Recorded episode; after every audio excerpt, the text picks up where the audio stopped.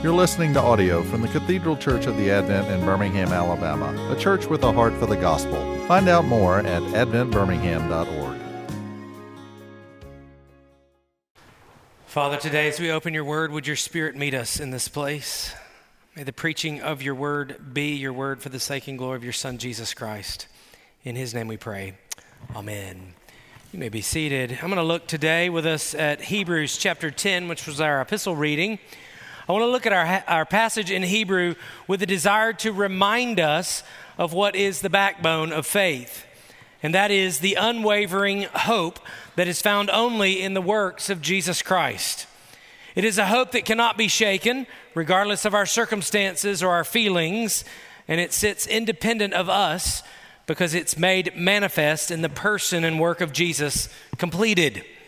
In the same way that the cool of fall happens and weather changes is a reminder that it's not always hot and humid here in Alabama, I want us to see a reminder today in the person and work of Jesus that we can find joy in the reminder that He has done it. Hope, which we will certainly talk more about as we enter into the Advent season, which, wow, is coming up very quickly. But around the corner, we'll talk more about hope. But our hope today is in the completed work of Jesus, and it's what bolsters and keeps us secure.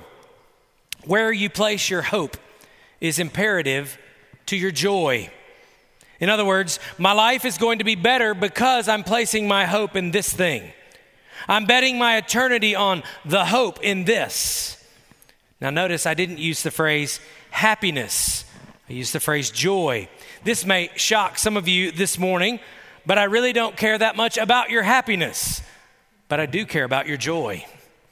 Happiness is fleeting. It's a sad version, I believe, of what God actually wants you to have.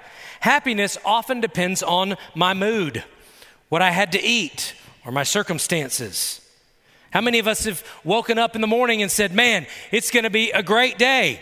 And then out of nowhere, that thought vanishes, and sometimes we don't even know how. It just disappears. Maybe you ran into the 6th Avenue, 20th Street construction, and boom, happiness gone. I don't want us to have the feigning giggle. I want you to have a deep rooted joy, like what you see all over the scriptures. The book of Acts, for instance, where the apostles are arrested and they're beaten and they leave rejoicing. What kind of crazy person rejoices after being beaten with rods? A person with joy. This joy is not dependent on our circumstances, it's deep and rooted. And where do we get that? Where is there hope for that kind of joy? The Hebrew writer called it out this way in verse 11. And every priest stands daily at his service, offering repeatedly the same sacrifices, which can never take away sins. In other words, the sacrifices were the best way they had but they never did the full job. God made provisions in this way, but He always knew that there had to be a finality. The thousands of goats and sheep and bulls could only do so much. And so, where to find the joy of our salvation? But in verse 12, but when Christ had offered for all time, there's bridging the gap where the goats and the sheep and the bulls were insufficient, a single sacrifice for sin, he sat down at the right hand of God. The King Jesus, paying the ultimate sacrifice. As verse 14 says, He has perfected for all time those who are being sanctified. He sits at God's right hand, the posture of completion. Now, I don't know about you, but when my day is done, when my work is complete, when dinner has been eaten, when kids have been loved on, my wife has been checked in with, basketball has been shot, bikes have been repaired. That's my life, by the way, on most afternoons. Then I get to enjoy the end of the day where I fall into the couch cushions and just relax. I sit. Now, the difference between me and Jesus is I have to do it all over again the next day. He doesn't. He has completed the work and he sits at the right hand of the Father. While hearing that should bring us immense joy and hope, we in our humanness are prone to wander and seek those things in other places. Tim Keller, in his book Counterfeit Gods, describes idols that we often try to find hope and joy in that leave us empty. He groups idols into two categories surface and source idols. Surface idols, they're the easy ones to spot. I struggle with this issue, like lust or anger or relationship strife or, or you name it. Keller and others would argue that these are not really what's going on in the heart. They're just on the surface. They really need to be looked at deeper, and that's what he calls source idols. Source idols are the heart of our idolatry. So, surface idols are a lot easier to treat, but like a weed, cutting the problem at the surface just leads to it sprouting up somewhere else. And so I want to look at these four source idols this morning because I believe that one, if not two or three or four, are things that we all struggle with. And we find and try to put our hope and joy in those things as opposed to the things of Christ. Now, it is important to note here that it's not bad to desire to the things that I'm about to talk about. But when they become idols, when they become our gods, then we have issues that we need to address. The first one Keller uh, comments on is comfort. Comfort. The person with a comfort idol seeks comfort. They want a lack of stress, they want freedom. Their greatest nightmare is stress and demands. We struggle with this here, and here's why I know this because many of us live in the suburbs. You know why the suburbs were created? For easiness, for simplicity. They want to give us bigger spaces, bigger driveways, nicer and easier ways of doing life. The root there is to make it easier. So the things that we submerge ourselves in daily are wooing us to want what we want. I want what I want. I mean, I'm guilty of this. I live in a suburb. If I'm being honest, I want it nice and easy. I want an easy life. I mean, look at the Chick fil A app of all things. You ever use the Chick fil A app? You can type your lunch in there, hit, hit send, and you don't have to wait for three hours in the drive through line. It's ready in 20 minutes or less. I want it easy. I want easy things. I want to I want comfort.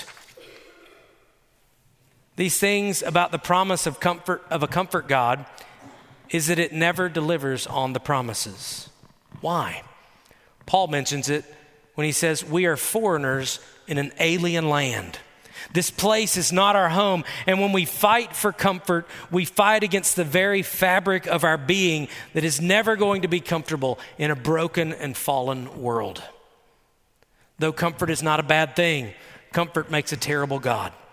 And it's a problem if that is where we're looking for our hope and our joy. If we're trying to build our life around being comfortable. If that's you, when, and notice I say when, not if, when you get to a place where you're uncomfortable, you begin to lash out at people. Most of the time, it's those who are close to you. But every now and then, you convince yourself that the person that cut you off in traffic is doing that on purpose and they had it out for you and they need to die right? Because that's made us uncomfortable. Or if comfort is what I seek, if everything would just work the way I want it to work, then the fault is with someone else. It's, it's our spouse's fault, it's our kids' fault, it's our work's fault, it's our friend's fault. When comfort is your place where you've placed hope and you're not getting it, there's an interesting piece of boredom that is also woven into it because life without risk is often boring. Boredom haunts those who seek comfort as an idol because they've not been designed by God to sit around and do nothing. Real joy cannot be found in the pursuit of self seeking pleasure. It must be found and can only be found in self sacrificing service. Anyone who's ever served others with a glad heart knows this is true. Something happens in our heart when we're able to serve others, and yet it comes with a cost that might make us uncomfortable. So if you put your hope in comfort, you're missing out on true joy. Now, you may be saying this morning, that's not my struggle.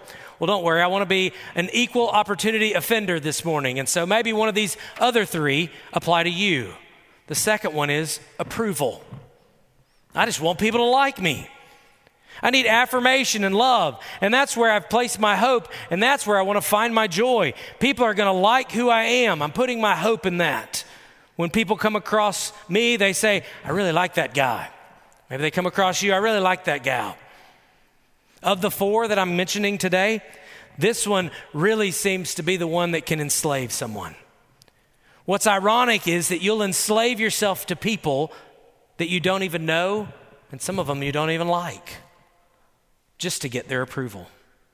When the stress and demands of a fallen world press in on someone who's put their hope in approval, they're constantly anxious. If you need the approval of man, people are got to like me. They've got to give me the thing that I haven't been able to obtain my entire life. What ends up happening is this Did I do too much? Did I not do enough? You're constantly in your head wondering if you blew it, and you enslave yourself to the opinions of others. You make yourself sick wondering if you came across the wrong way, or you offended someone, or you didn't do enough for that person if your hope and joy is dependent on how others see you, it can waver day to day, hour to hour, and even minute to minute. You will not experience true joy with the fleeting moments of happiness. Thirdly, control. Our ability to control the world around us. Have you ever been driving in the car and the passenger seat sits another person and they're hanging on to every bar or handle that they can grab onto? Fear for their life. Maybe that's never happened to you, praise God. That has happened in my car before. But I'm in perfect control. I know what I'm doing, I know where I'm going. But the person beside me is in the deepest prayer they've ever been in because they're not in control. They're panicking. If our hope is in control, we convince ourselves that if I can just manage everything in my world, everything is just going to be the way I want it. So if I can control my money, I can control my spouse, I can control my kids, I'll put my hope in that and we'll build our whole lives around being in control. The problem is, you're not in control and you never will be. It's painful because we want certainty. I want to know everything is going to be okay. I have standards, and I think people should live up to those standards. The fact that they happen to be my standards, that's just coincidence, right? I need to get you to do what I want you to do so that everyone can be happy. Now, if you're married, tell me how that's going. That never works. Honey, if you'll just do what I need you to do, everything will be great. And by rarely works, it never works. When you put all your hope in, con- in control and then life happens, we get lonely and we're constantly worried because we're not in control. Fourthly, power. You just want success and influence. You want to win, and if you ever lose, it's a reflection on you and you don't measure up. We put all our hope in, I'm going to succeed. I'm never going to fail. I'm going to be the best at everything. And when the stress and demands of a fallen world press in on someone with their hope and power, it leaves them feeling angry. They feel humiliated when they fail, and they will fail because inevitably we all fail. How many of you have failed? You've said something you shouldn't have said, done something you shouldn't have done, failed at this project or that project. It's true in all of us. Everyone has failed at some point. I'll jump ahead just a bit to what I'm going to hit on in just a minute. But it's this that the good news in Christianity is that it creates space for us to say, I'm weak and I'm not strong. I'm not sure here. I'm not as confident as I wish I were, but I know someone who is. I can't, but I know the one who can. It keeps us from banging on our chest like we're the one who succeeded. You're the one who's been saved despite your weaknesses. If you put your hope in these places, and again, I believe all of us have done so, maybe one, two, three, or all four of them at some point. If you want, if, if what you want is comfort, your joy is affected. If what you want and need is approval, your joy is affected. If what you need is control, your joy is affected. If what you need is power, your joy is affected. So, where do we place our hope? I could just say Jesus right here and be done, right? Let's just say Jesus and call it a day. But I want to give you a little bit more than that to chew on because I think the writer of Hebrews gives us more than that in Hebrews chapter 10. If you look down towards the end of the passage today in verse 19, he says, Therefore, brothers, since we have confidence to enter the holy places by the blood of Jesus, by the new and living way that he opened for us through the curtain, that is, through his flesh and since we have a great priest over the house of God, let us draw near with a true heart and full assurance of faith, with our hearts sprinkled clean with an evil conscience and our bodies washed with pure water. Let us hold fast the confession of our hope without wavering, for he who promised is faithful.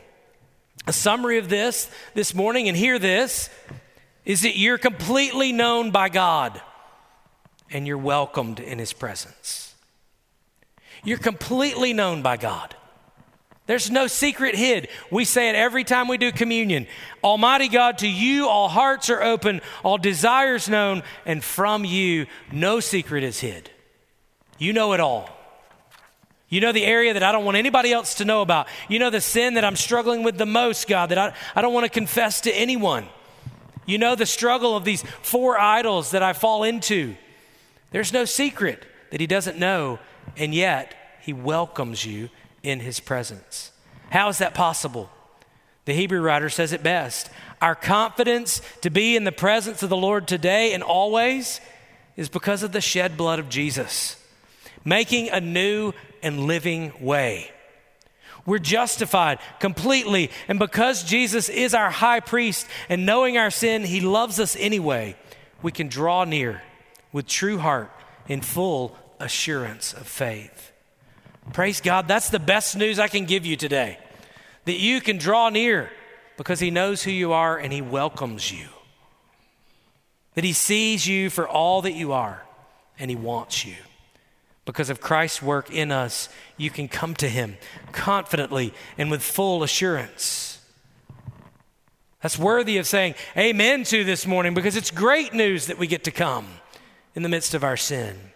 You want to experience true joy and find unfailing hope, you draw near. You get in the presence of God and you hold fast to what we know is good news.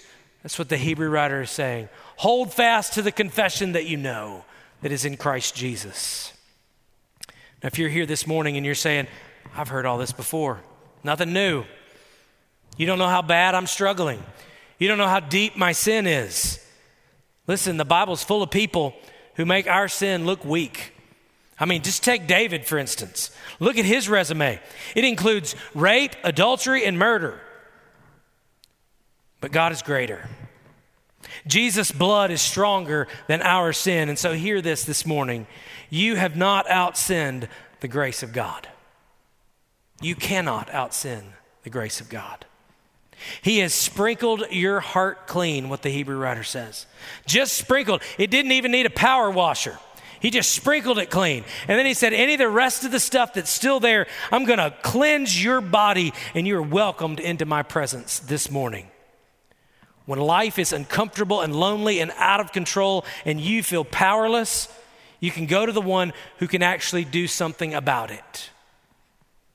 Now, the last thing in Hebrews he says to stir one another up. To stir one another up. So maybe you're saying, I don't have the strength to even do what you're telling me to do. I don't have the strength to go to God. I don't have the strength to run to His presence. The good news is you don't have to do it by yourself. The body of Christ is meant to stir one another up. And so when I'm weak and I can't do it, I need you to come in and say, hey, it's not that bad because Jesus has got control of it we stir one another up so that Christ is working and Christ is powerful in our life. When we fall short, He is our strength. That's where we put our hope this morning. That's where we find our true joy this morning. And so, you, what are you struggling with? What are the things that you've put in the place of where that hope and joy comes from? That Christ may be saying this morning, hey, put those things aside and experience true hope and true joy in me. Let me pray for us. Father, we do confess where we've tried to find hope and joy in other places that are not you.